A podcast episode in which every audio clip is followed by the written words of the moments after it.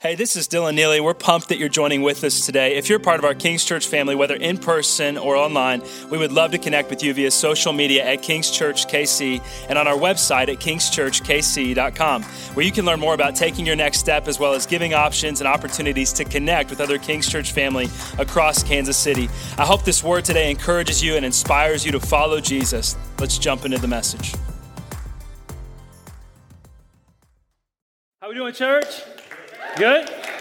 Good.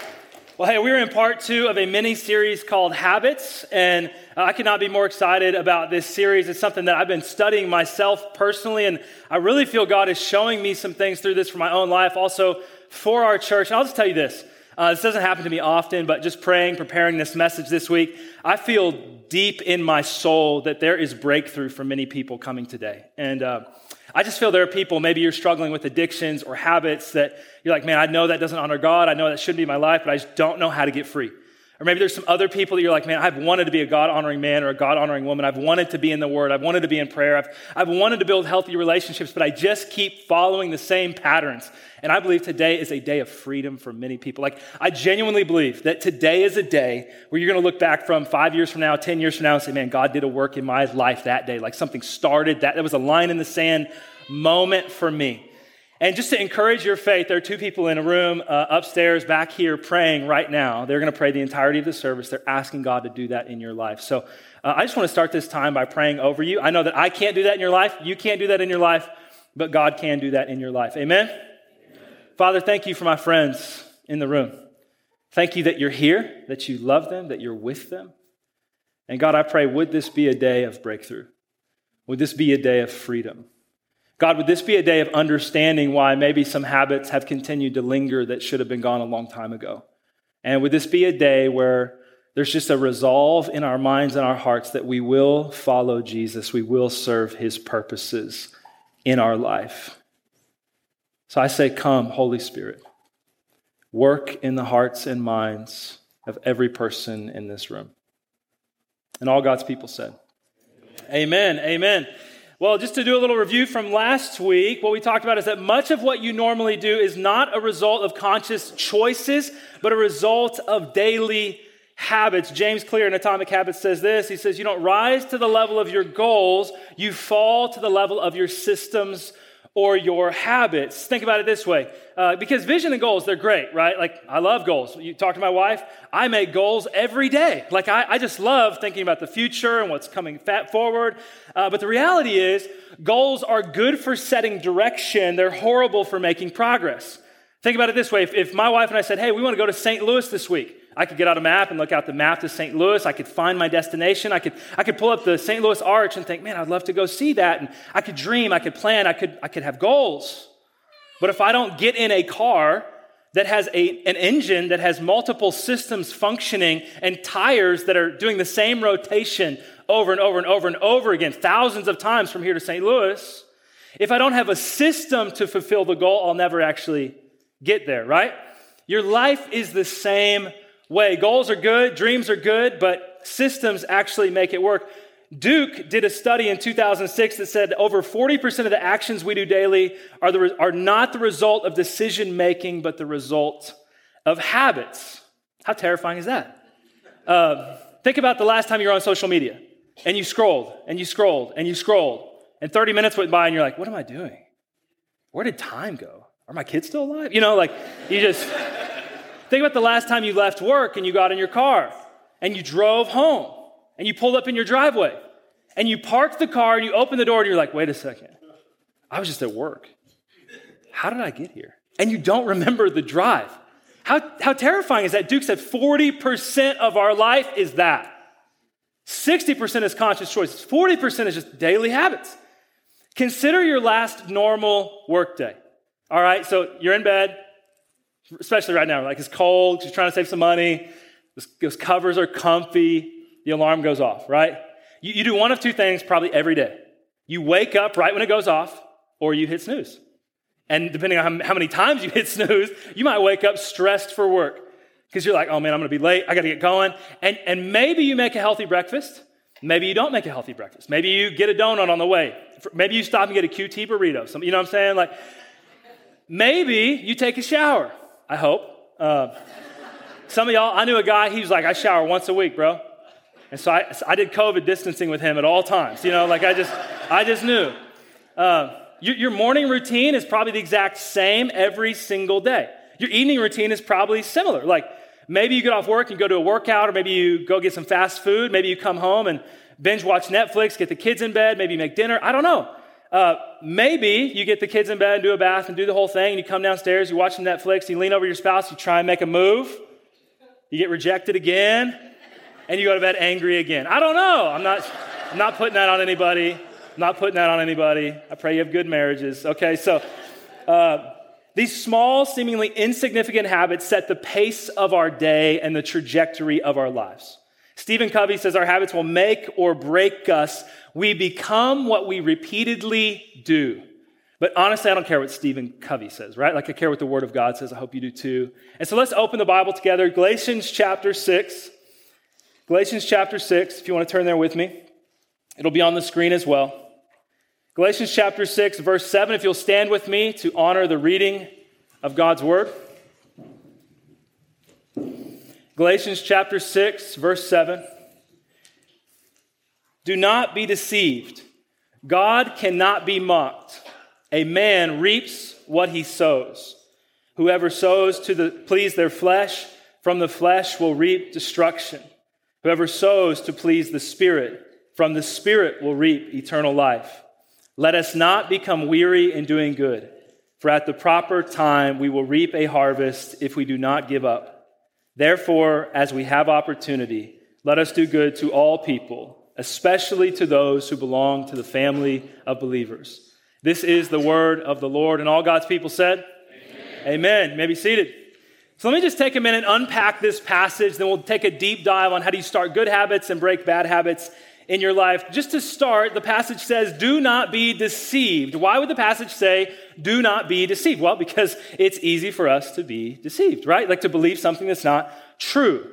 God, just so you know, in the Bible, God doesn't waste words. Like He doesn't just like to speak just for, like He, he speaks with a purpose. And if the Bible says don't be deceived, it means watch out. It's real easy to be deceived. And so, how could we be deceived? Well, we think small decisions in our life don't matter.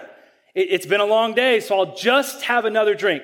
I feel lonely, so I'll just look at a little pornography. My kids are driving me nuts, so instead of relating to them and asking them what's going on and training them in the ways of God, I'm just gonna yell at them. My spouse is driving me crazy.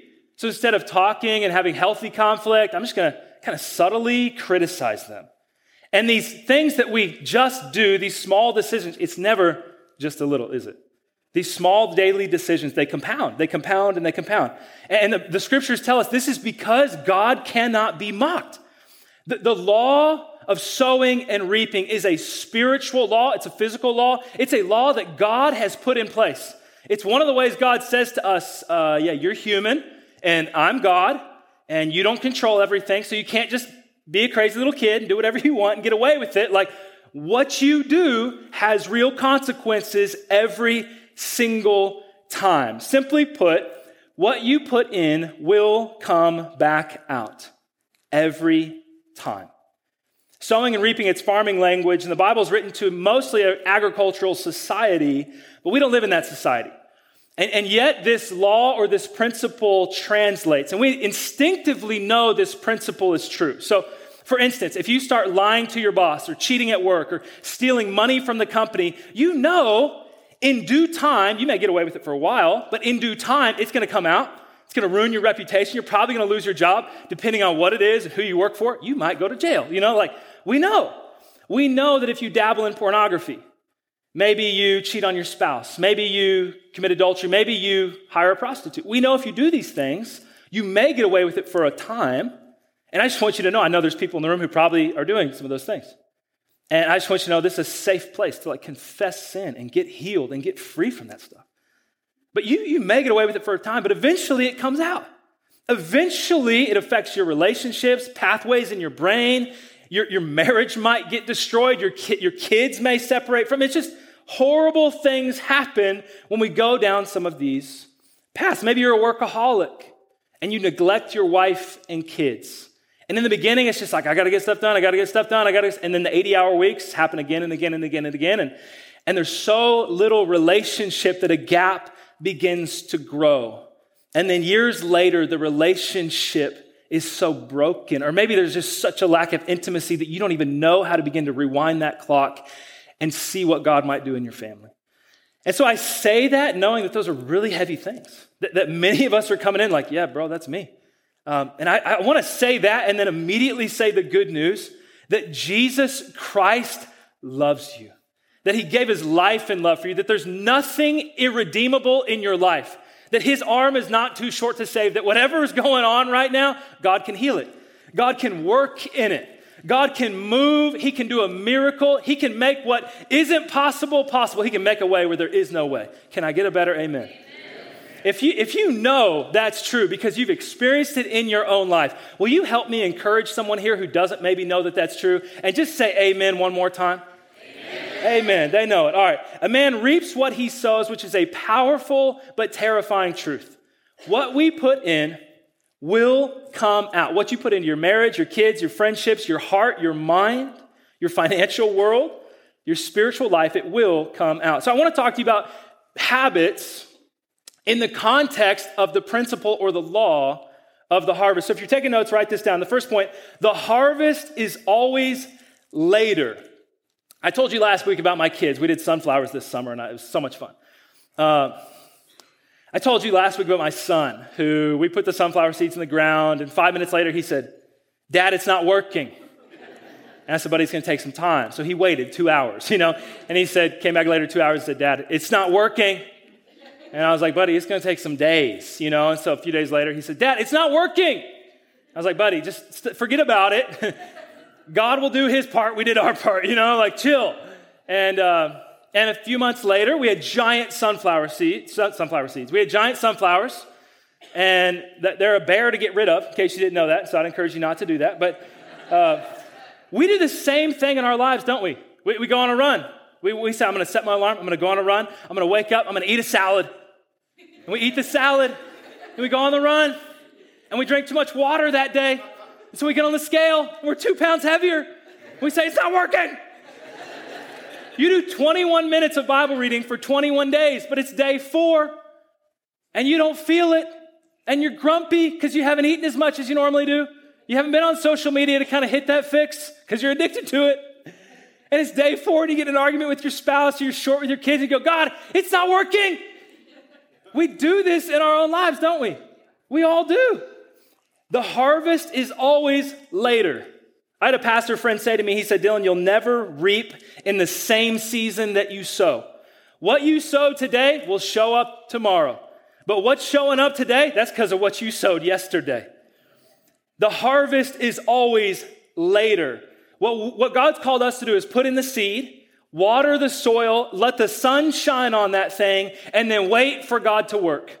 And to do it again and again and again and. Your entire life is full of seeds. You are dropping seeds everywhere you go. Every decision, every thought, every word spoken, every relationship, it's all seeds. And there's a harvest in our life that comes from it. Think about the transformation in your life. If you went to the gym, not for seven days, but for seven years. You know what I'm saying? Like, it would be so radically different. We're so short minded. We think, oh, today, instant gratification, microwave culture. Think about if you did 21 minutes in the Word, not for 21 days, but for 21 years. Think about if you prayed with your kids every night and you read Bible stories to them and you shared what God had done in your life and you took time to listen to them and understand them and you took them out to do fun things like kick the soccer ball in the yard and you loved them and you were patient with them and you showed Jesus to them, not for one day, not for two weeks, but for 18 years. Like imagine what God can do if we get in our minds that the harvest is later. And so my job today is simply to sow seeds. Listen, if your marriage is on the rocks right now, if your finances are a mess right now, if your world is like spinning out of control chaotically, maybe you're in a season where you're just like, man, it's kind of chill. That not a lot's going on. Whatever, wherever you're at, can I just encourage you, stop thinking about the harvest you have today and start thinking about the seeds you're going to sow tomorrow. Because that will be your harvest in the future. This is true in the positive, it's also true in the negative. If you play video games every night when you get home, Let me tell you, one day, no big deal. One week, okay, a little annoying. You do that for 10 years, that's thousands of hours of your life wasted. Your spouse is gonna feel like, why do you, your kids are gonna feel like, why do you neglect us for that? Like, is that more important to you than me? My daughter said something incredibly convicting to me a few months ago. She says, Daddy, your phone's really important. I was like, oh, sweetie, no, it is not. I am so sorry. It happens in the positive, it happens in the negative. We say, oh, just another drink. It feels good, it helps me loosen up. I forget my problems. A few weeks go by, you gain a few pounds. A few months go by, a little strain on your relationships. 10 years go by, and you're like, I've lost everything that's important to me in my life. And if that's you, God wants to step in and speak to you. Maybe for you, you see your friends, and your instinct, because it's become a habit, is to gossip. Did you see what she said? Did you see that post? Oh, I can't believe them. They always do this. You gossip. And at first it feels good because you're like, man, I'm the center of attention. People love me. I'm, people know they can come to me for things. And then in due time, it ruins all your relationships. It divides your community. It destroys good things God's put in your life because everybody knows, man, if you tell him that, that's not your news anymore. That's world news. People lose trust, and there's a lot of things that we do. I mean, no one stands at the altar saying, In five years, I'm going to want to kill you. And yet that happens so much. hey, if that's you, just keep looking forward, you know, like, don't be, don't be elbowing, you know, that's, that's a dangerous time to do that. No one sets out to destroy their credit, rack up debt, live in financial bondage. No one dreams in a kid, as a kid about growing up. Man, I just want to be addicted to drugs. I just want to be an alcoholic.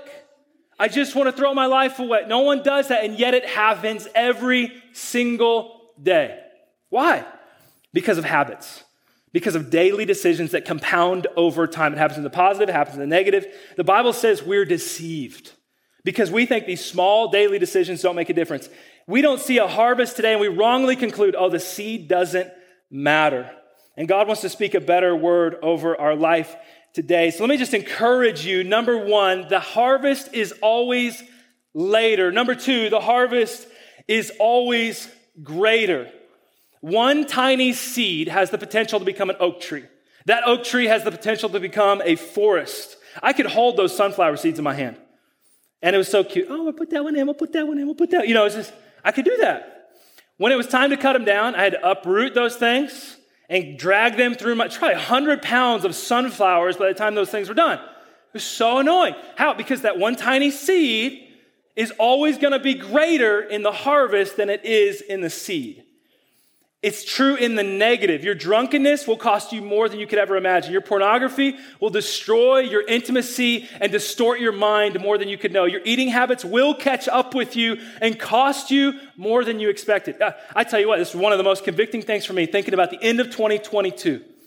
Saying, God, I know I need to change some things with my diet because the trajectory I'm on, as my son would say, diabetes is in my future. Okay, so I'm just, I'm just saying. They were eating way too much sugar, and I said, You'll get diabetes. And my son said, I don't want diabetes. And I said, No, you don't, son. No, you don't. Okay, so it's true in the positive. 21 minutes in the Word, compounded over years, you'll become a man of God. You'll become a woman of God. You'll have scripture stored in your heart. You'll be able, it'll change the way you view the world. Like your worldview will literally change because you spent time in God's word. It will change the way you relate. It will change your attitudes. It will change so many things. You say, Dylan, 21 days, it seems insignificant. Shouldn't I spend like four hours? No, spend 21 minutes or 22 minutes. I don't care. Spend seven minutes. It's the habit that matters most, not the big one experience that we have. Generous living when you're faithful with the tithe and you bring your offerings and you say, God, I want to live by faith and give more than I ever could, imagine you'll experience God's faithfulness. You'll experience His provision. You'll experience His hand over your life. When you open your heart to Him, He will open the heavens over your life. But it starts like, whoo, 10%, man, that costs. That's a sacrifice. I don't know if we can do it. It starts by feeling stressed about the thought of what isn't yet. And you have to come back to the place of saying, God, I trust you for what you said in your word, that you will provide for my every single need. It's the little daily habits. It's the small, small decisions compounded over time. It's faithfully attending church, even when you don't feel like it. even when you were up 2 a.m. the night before, even whatever it is. It's going to small group after the long day at work when you're like, I'm so tired, I'll get nothing out of this. And you just show up because you're like, I know God says don't neglect to gather together as some have done. I know God says confess your sins to each other. I know God says that I'm to live in community with other people. So I'm just going to make a decision. And that night, you know what's going to happen? You're going to go. You're going to be tired. You're going to feel like you got nothing out of it. Oh, wow, it's really encouraging. I want to sign up for a group. You know, like, cool, that seems worth it. Um, you're going to serve on the dream team. You're going to open doors. You're going to you're going to teach kids about Jesus. You're going to run production. You're going to lead worship. You're going to do all these different things. And, and day after day, it's probably going to feel like I'm opening a door. Cool. I, am babysitting children and telling them about Jesus while I do it. It won't feel that significant. And then uh, the way it's gone in my life, uh, 14 years later, I look back and I think, man, that kid that I got to teach about Christ is now walking with Jesus and serving the Lord in like every area of his life. They got, they got married. Like they went to a different state to plant a church. I mean, you just, you see the compounding effects of what God does when you make these small daily decisions. When you go to a small group when you don't feel like it, I tell you what, this week ain't going to change nothing. This month, probably not going to change anything. 10 years from now, you're going to have friends that build your faith. You're going to have friends that know the deep things of your soul. You're going to have people you can run to when your life is on the rocks. You're like, man, I don't know what to do. And they're going to say, man, we got you. They're going to lift your hands when you can't lift your hands yourself. And if you think, man, I'm kind of good, like I can pull myself up by my own bootstraps, I don't need that, you're deceived. The Bible would say, you're deceived. The first, the harvest is later. The second, the harvest is greater. The third, the harvest is determined by the seed. He says, if you sow to please the flesh, you will reap destruction. If you sow to please the spirit, you will reap eternal life. Apple seeds don't produce orange trees. Apple seeds produce apple trees. The, the question for us is what seed are you sowing? Because the seed you sow is the harvest that you will get. The, the question is if you have bad, ungodly habits, how do you break them? And if you want good, God honoring habits, how do you make them? How do you create faith building, God honoring habits in your life? Well, first of all, you have to understand how habits work. And so I want to do a combination today of psychology and theology. Putting most of the weight in theology, but understanding how the mind works kind of helps as well. So I'm going to kind of burn through this. So you have to understand how habits work. And the way we do that is through something called the habit loop. Pretty much Every person who's done major studies on this comes to the conclusion there are a few steps, they name them different, they number them different, but a few steps that happen in our habits. Number one, you have a trigger. Number two, you have an action. And number three, you have a reward. Let me give you an example. Last year, November, December, some of the busiest years of the month for me as a pastor, especially December with Christmas and all that. I was tired, I was exhausted, we were, we were pushing hard, and thankfully we saw God do some incredible things. Uh, but I was tired at the end of my day. And so I got in the habit. We'd put our kids to bed. I'd pray for them. I'd kiss them goodnight. We kind of, every night we tell them, here's a few things I love about you. It's a really sweet thing. But we'd walk out of the room, and the way our house is designed, if I turn left, it's the kitchen and the living room. And if I turn right, it's my bedroom and a bathroom. And so I got in the habit every day, as we, every night as we put the kids in bed, I would turn left. I would grab either a box of Oreos or a bag of popcorn, and I would sit on the couch with the remote and I would watch Netflix for about two hours. November and December, that was just a habit that started to be ingrained in our life. I mean, almost every night of the week, that's what we're doing, um, unless we're having people over doing something like that. And so it was, became a negative habit. How did it happen? I had the trigger of walking out of the kids' room, I had the response of turning left, and then the reward of entertainment and relaxation and sometimes a sugar rush. Okay?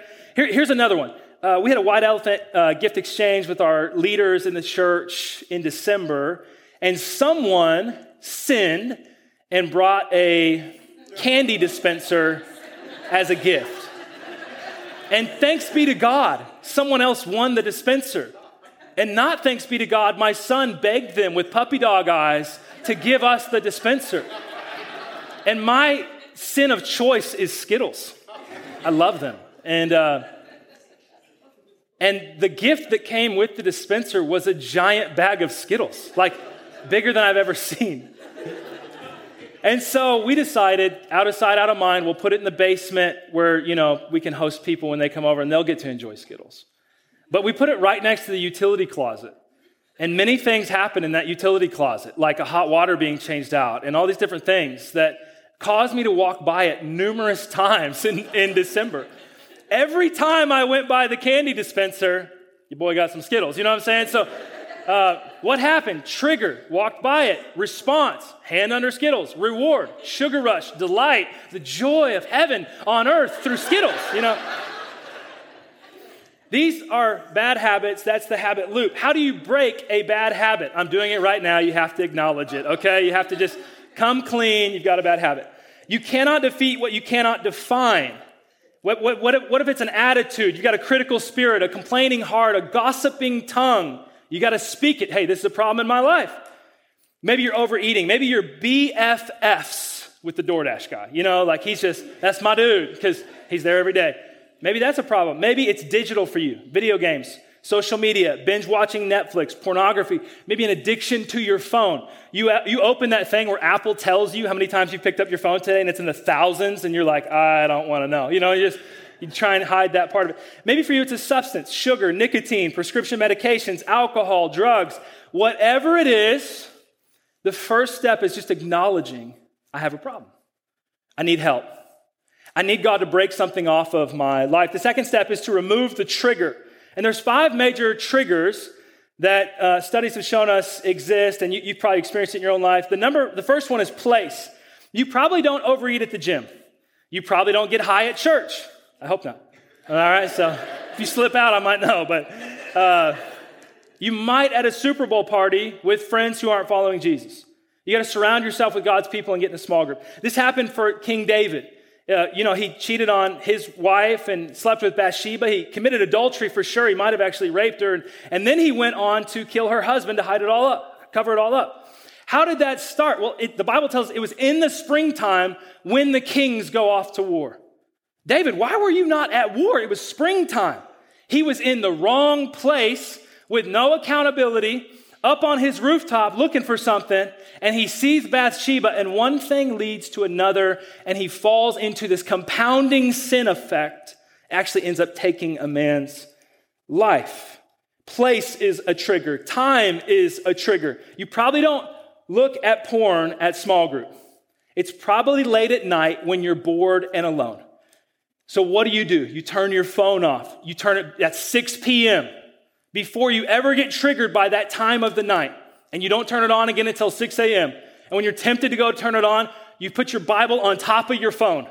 So, if this is your phone, if your phone's right here, I don't have my phone. If your phone's right here, you set your Bible on it to where you have to move God's word out of the way to touch that thing.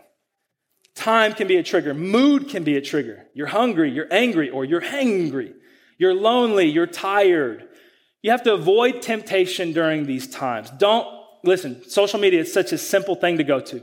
Don't start scrolling when you're in that place because you have no strength at that time to resist the temptation and keep yourself from doing it. Maybe it's a moment. After a fight with your husband, you call the girlfriend and complain about him. Maybe after you flunked the test, you smoke, t- you smoke some pot. Or before the test, you smoke some pot. Or you skip the test and smoke some pot. I don't know, but it's, it's a moment. Maybe it's after your kids are in bed, like me. I turn left instead of turning right. If I turn right, I fold laundry. I get my bed ready. I brush my teeth. If I turn left, Oreos and Netflix. You know, it could be a moment.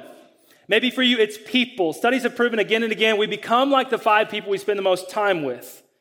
Your spending habits, your eating habits, your spiritual life, your relational quality, every area of life the closer you are to someone, the more you become like them. Proverbs says this walk with the wise and become wise, for a companion of fools suffers harm.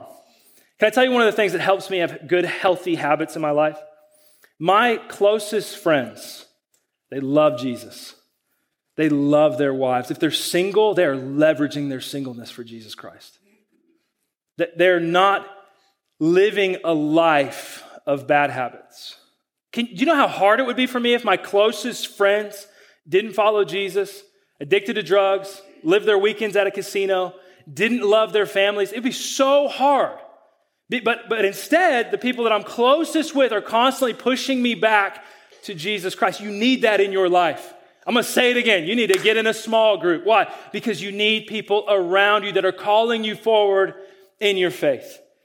Number three, you need to, or secondly, you need to remove the trigger. Number three, you need to interrupt the action. Don't raise hands, but how many people, that's, that alarm goes off and you hit that snooze button six times? Like you are an hour late for your alarm every single day. You know what you need to do? You need to interrupt the action. You need to move the alarm at least 10 feet away from your bed. Which, if you have a wife and children, um, it will cause a panic attack every morning because I'm like, if I wake my kids up, you know, like I might just get an elbow in the face, you know. So it's, it's, um, so when that alarm goes off, I'm like, whoop, okay, and I've got an adrenaline rush, and I'm out of bed, and then immediately for me, I get in the shower because I'm like, I know if I just hit the alarm, I'm going to go back to the bed or I'm going to go to sit downstairs and just wait for myself. But if I get in the shower, it wakes me up. You need some habits where you interrupt the bad action to put in the good. Maybe you overspend on Amazon. You need to give a friend your password. So you have to ask them before you buy something. Maybe it's the Skittles dispenser. I know for me, what I'm doing, I'm putting that thing in a storage box. I'm hiding it as far away, from, and then I'm going to give it to you for a white elephant gift next year. Okay, so uh, Maybe it's pornography. You need to lock your phone down and delete social media. Why would I? I don't want to delete social media. I don't want to lose all my friends. Why would you not eliminate a temptation today so you don't even have to resist it tomorrow? Why do you put yourself in the path? The Proverbs tell us don't go down the street of the prostitute. What's that saying? That's probably the quickest way home, probably the easiest way home, it's probably the fastest way home. But it's, it's a way home that's going to lead you down a destructive path.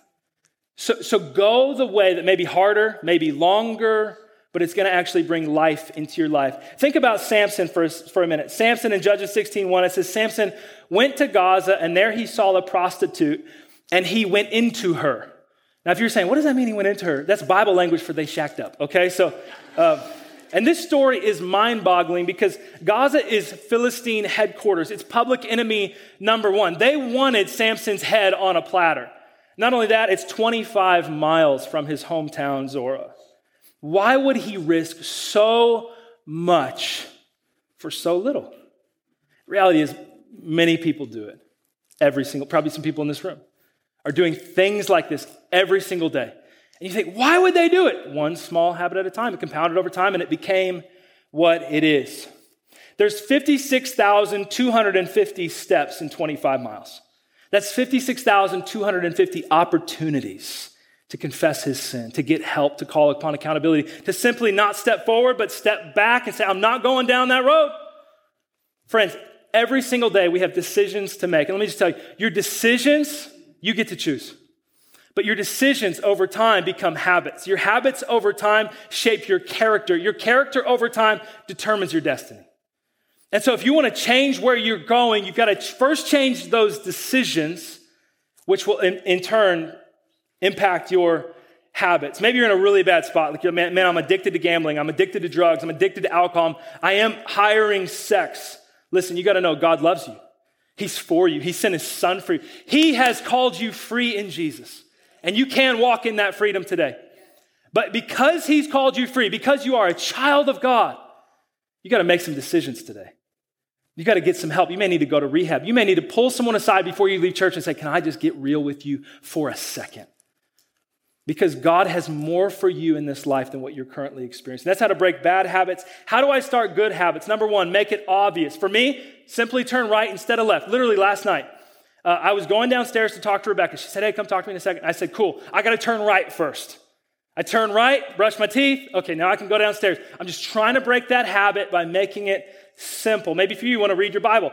Put it on the kitchen table with a journal and a pen before you go to bed so that it's there when you wake up. It triggers the thought, I need to read my Bible. If you want to do Bible before social media, let me encourage you turn your phone off. There is an off button, I promise. Turn your phone off and put your Bible on top of it so that you know, okay, I got to get into the Word before I get into that. And then let that be a reward once you get in your Word. Something else a reward. If you want to eat healthier, throw the chips and the Oreos in the trash and put a bowl of apples on the countertop. Okay? Uh, if you don't like apples, oranges. Okay? I think I heard an uh in the room. So uh, make it obvious. Number two, make it easy. You want to be a man of God's word? Don't make your goal, I'm going to read 16 chapters a day and pray for four hours. Don't do that. Make your goal, I'm going to read one verse a day. If I just read one word, one verse a day, let me tell you, you do that for 365 days, your story's going to be like breeze. I started to read and I just read more. If you say, I have to read one verse a day, I promise you, you're going to read more. You're going to read more. If you want to sacrificially love your spouse, just make a decision. Every day I'm going to hold their hand, I'm going to thank God for something in our life. Maybe you want to lose 30 pounds. After you change the diaper, just do 10 air squats. You know, like it's just put the habit in. Uh, you like my air squats? Okay, so maybe you want to welcome others as Christ has welcomed me. When church ends, make a decision. Every week I'm meeting someone I don't know. I'm meeting one person I don't know, and I'm just going to take this step and believe that God will do something. Maybe you want to do a five mile run. Don't make your goal that I'm going to wake up tomorrow and run five miles. Make your goal, I'm going to put my running shoes on. That's actually what James Clear talks about atomic habits, just little baby habits that help you take the step. If you put your shoes on, you're probably going on a run. If you want to serve God's purposes, just join the dream team. Like baby step, but God will use it. It will start a habit in your life. Third thing you got to do, you got to stack your habits. So you already have some habits in place. You can just tack a habit on top of it. So for me, the alarm's going off. I'm getting in the shower. After that, I know, okay, yeah, Ben, if you could come, that'd be awesome. Thank you. I know that after that is time for God's word. I know that when I leave the house, I'm always going to kiss Rebecca and the kids. I know that when I come into the house, the first thing I do is I'm going to kiss Rebecca and the kids. I'm going to turn my phone off. And I'm going to put it in a drawer and shut the drawer. Actually, the other day it was really hard for me. I really wanted to do some work. So I said to my daughter, I said, Hey, you want to play a game? Take daddy's phone and go hide it somewhere. And I don't get to get it back until you go to bed. She was like, Really? I was like, Yeah, really, you can do it. Okay, so just do stack some habits in your life. Maybe after you make coffee, you read one verse. After I put my kids to bed, I do a 30 second plank. After I brush my teeth, I journal one sentence. After I journal one sentence, I'm going to get on my knees and thank God for one thing in my life. When I see my friends, the first words out of my mouth are going to be words of blessing, words of life, words of encouragement. I'm going to choose. I will not come to them and complain. I will not come to them and criticize or gossip. No, no. I am going to say something good about them or God or what God is doing. I'm just going to decide that's who I'm becoming. We talked about it last week. You got to know who you're becoming so that you'll know what you need to be doing. That's what these habits are all about. Maybe scripture memorization. I didn't think I could memorize scripture years ago. I legitimately didn't. I thought, like, man, that's for other people who are super disciplined. That's not me. And a pastor friend of mine, his name's Rick, he said, Dylan, just start with one verse and just say it 10 times over to yourself. And if you get that one verse, then do another verse and then another verse. This is one of the most powerful habits that I have in my life. And maybe for you, you're driving to work because you slept in. You're stressed out. You didn't eat breakfast. You skipped your devotional. You think, man, my day is ruined. No, it's not. Not if you memorize some scripture. Not if you stored up God's word in your heart, because you can do what I do on those days. I recite Psalm 1, 1 through 3 to myself. Blessed is the man who walks not in the counsel of the wicked, nor stands in the way of the sinners, nor sits in the seat of scoffers, but his delight is in the law of the Lord. And on his law he meditates day and night. And I say to myself, God, that's who I want to be. I don't want to laugh at the dirty joke. I don't want to engage in sinfulness. And I also don't want to be that heavy Christian who's just mad about everything. I want to be delighting in the law of the Lord and meditating on it day and night.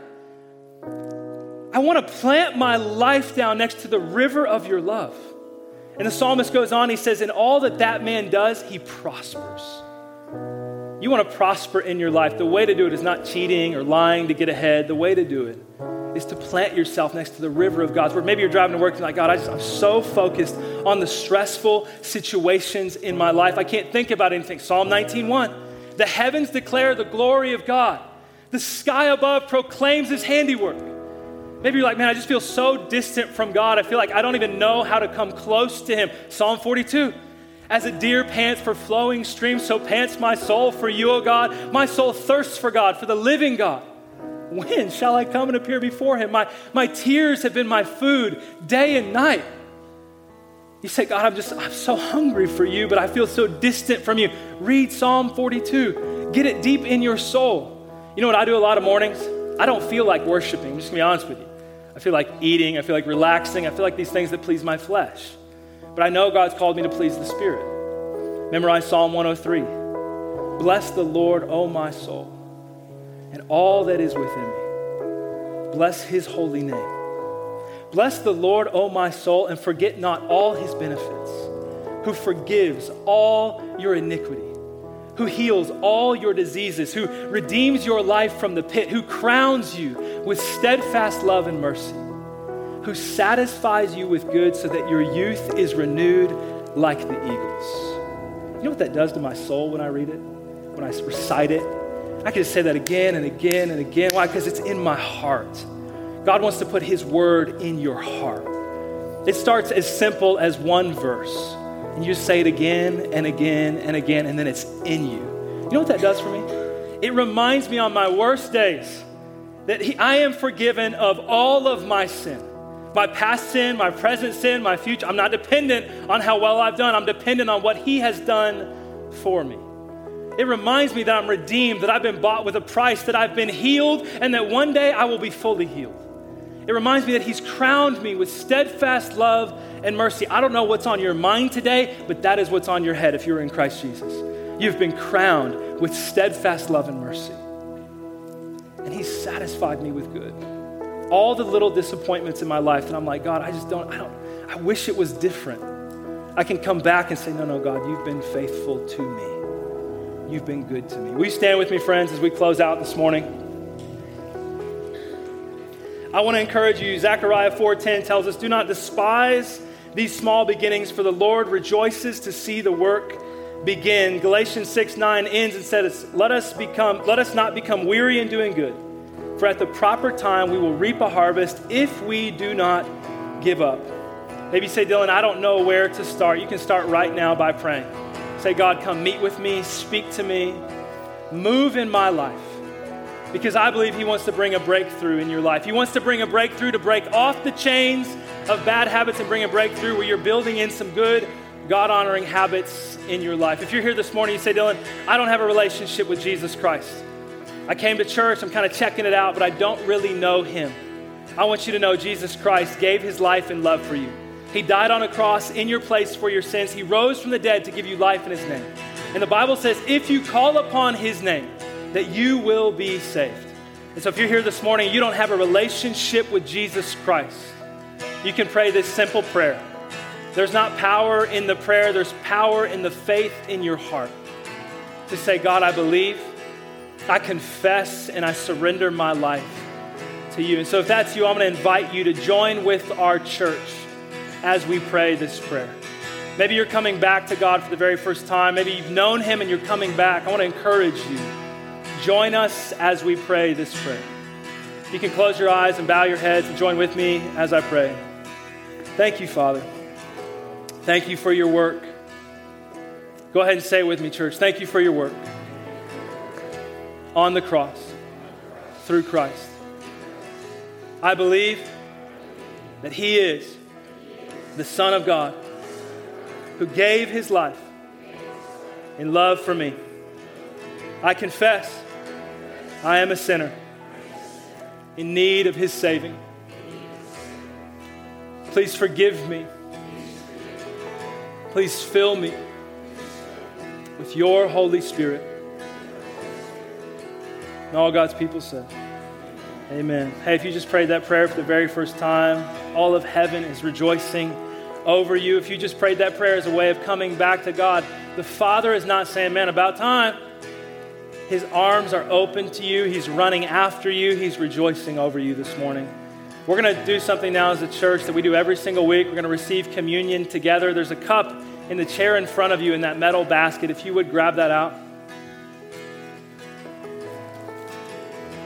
You're going to open the top. And this piece of bread, and then open it again. There's a little cup of juice. This bread and this juice represents the body and blood of Jesus that was spilled for us. Every week we do this to remind our souls that we are saved, that we're secure, not because of what we've done, but because of what He's done for us. And the scriptures tell us that every time we take this together, we declare His death until He returns. So, church, you may take the body and eat, you may take the cup and drink.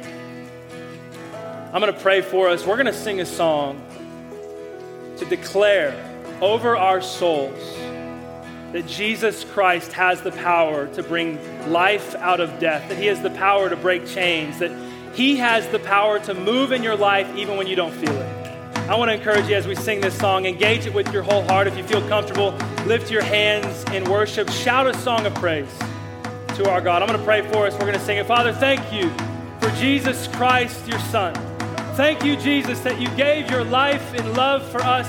We know and we declare that whatever is dead in our life, you have the power to bring it back to life. We thank you that based upon the resurrection of Jesus Christ, we have been set free and we can walk in your freedom today. And so, God, I pray today would be a day, would, would today be a day where you draw a line in the sand in our life, where we move forward and we don't go backwards. God, would you break off chains right now? Lord, would you speak a word of healing, a word of truth, a word of grace into our hearts as we worship you, Jesus.